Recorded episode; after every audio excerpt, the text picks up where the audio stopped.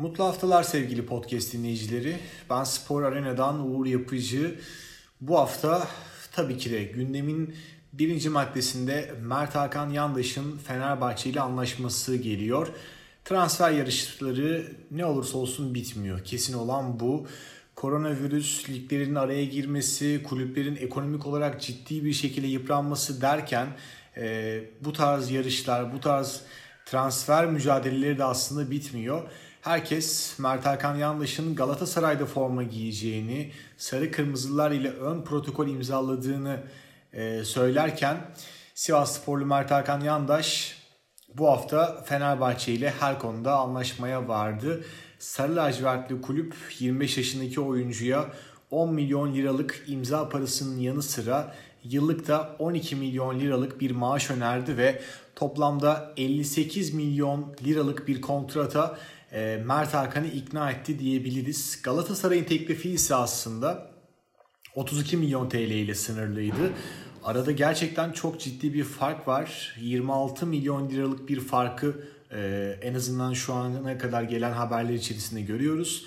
Galatasaray Mert Hakan'a yıllık 7 milyon lira önermişti ve 500 bin euro da imza parası verecekti ama Fenerbahçe gerçekten bu rakamların çok daha üstüne çıkarak Mert Hakan Yandaş'ı ikna etti ve e, haftanın en çok konuşulan gelişmesi belki de yerli transfer piyasasındaki en önemli hamleyi Fenerbahçe adeta Galatasaray'ın elinden alarak Mert Hakan'ı kadrosuna katarak e, yaptı diyebiliriz. Bunlara ilaveten İbre'nin Galatasaray'dan Fenerbahçe'ye kaymasında e, sanki sadece ekonomik farklar da yokmuş gibi en azından şu ana kadar gelen haberler bunları gösteriyor. Biraz e, verilen sözlerinde tutulmadığını e, ifade ediyorlar. E, her iki tarafa yakın kaynaklarda aslında hem Mert Hakan'a yakın kaynaklar hem de Fenerbahçe cephesinden gelen haberler e, biraz o yönde.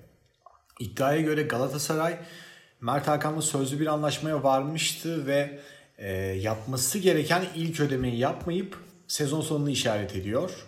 Mert Hakan da daha öncesinde Fenerbahçe'nin yüksek rakamlı teklifini reddetmesine rağmen Galatasaray'ın bu tutumundan sonra Fenerbahçe'nin cazip teklifini aslında evet diyor. Yani eğer çıkan haberler doğruysa süreç aynen bu şekilde gelişiyor ve e, aslında bunun üzerine de Mert Hakan Fenerbahçe'nin yolunu tutuyor diyebiliriz.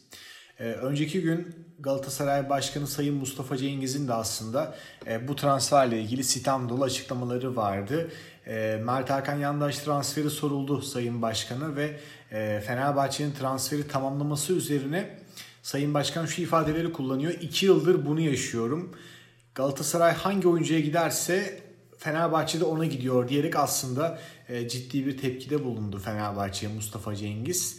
Hatırlayacaksınız daha önce de e, Galatasaray'la Fenerbahçe Emre Akbaba ve Vedat Muriç transferinde karşı karşıya gelmişti. Bunu da belirtelim. Peki e, artık %99.9 Mert Hakan'ın Fenerbahçe'de forma giyeceğini söyleyebiliriz ve artık işin önemli kısmı da şuna geliyor. Fenerbahçe'de Mert Hakan'dan beklenen nedir? E, tam olarak ona biçilen rol nedir? Şimdi bana göre Fenerbahçe'de artık Emre Belezoğlu'nun futbolculuk döneminin kapandığını ifade edebiliriz. Bu yanlış bir ifade olmaz. Mert Hakan'ın da aslında Emre'den sonraki boşluğu kapatması için transfer edildiğini düşünüyorum. E, mevki olarak nitekim uyuyor.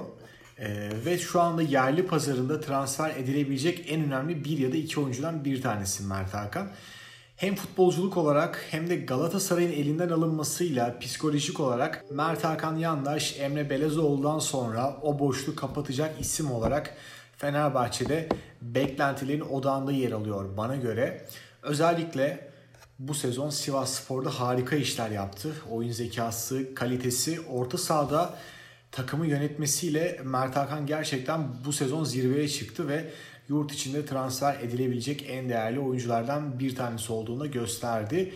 Bir diğer beklenti ise aslında Fenerbahçe'de bence Mert Hakan'dan 9 yıl önce Selçuk İnan'ın Galatasaray'da yaptıklarını bekliyor Sarı Lacivertli camia.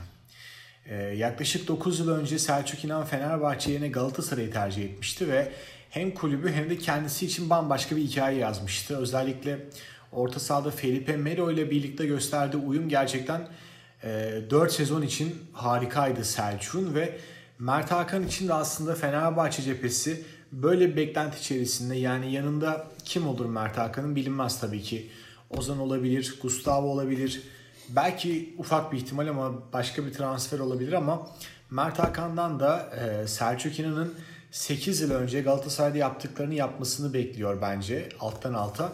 Hem Fenerbahçe yöneticileri bekliyor hem de Emre Belezoğlu bekliyor. Yani hem sportif direktör olan Emre Belezoğlu hem de o bölgenin artık e, adeta Fenerbahçe camiasında tarihini yazmış bir isim olarak söylüyorum bunu.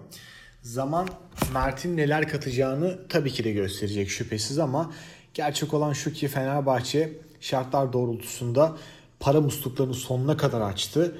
Ezeli rakibi Galatasaray'ın elinden bir oyuncuyu kaptı ve çok önemli bir transfer yaptı yerli piyasasına göre. Artık Mert Hakan Yandaş'ın %99 e, gelecek sezon Fenerbahçe'de forma giyeceğini ifade edebiliriz. Her iki tarafa da hayırlı olsun. E, umarım Türk futbolu da bundan en e, yararlı bir şekilde de yararlanabilir. Şimdilik bu haftalık bu kadar. Gelecek hafta görüşmek dileğiyle. Hoşçakalın.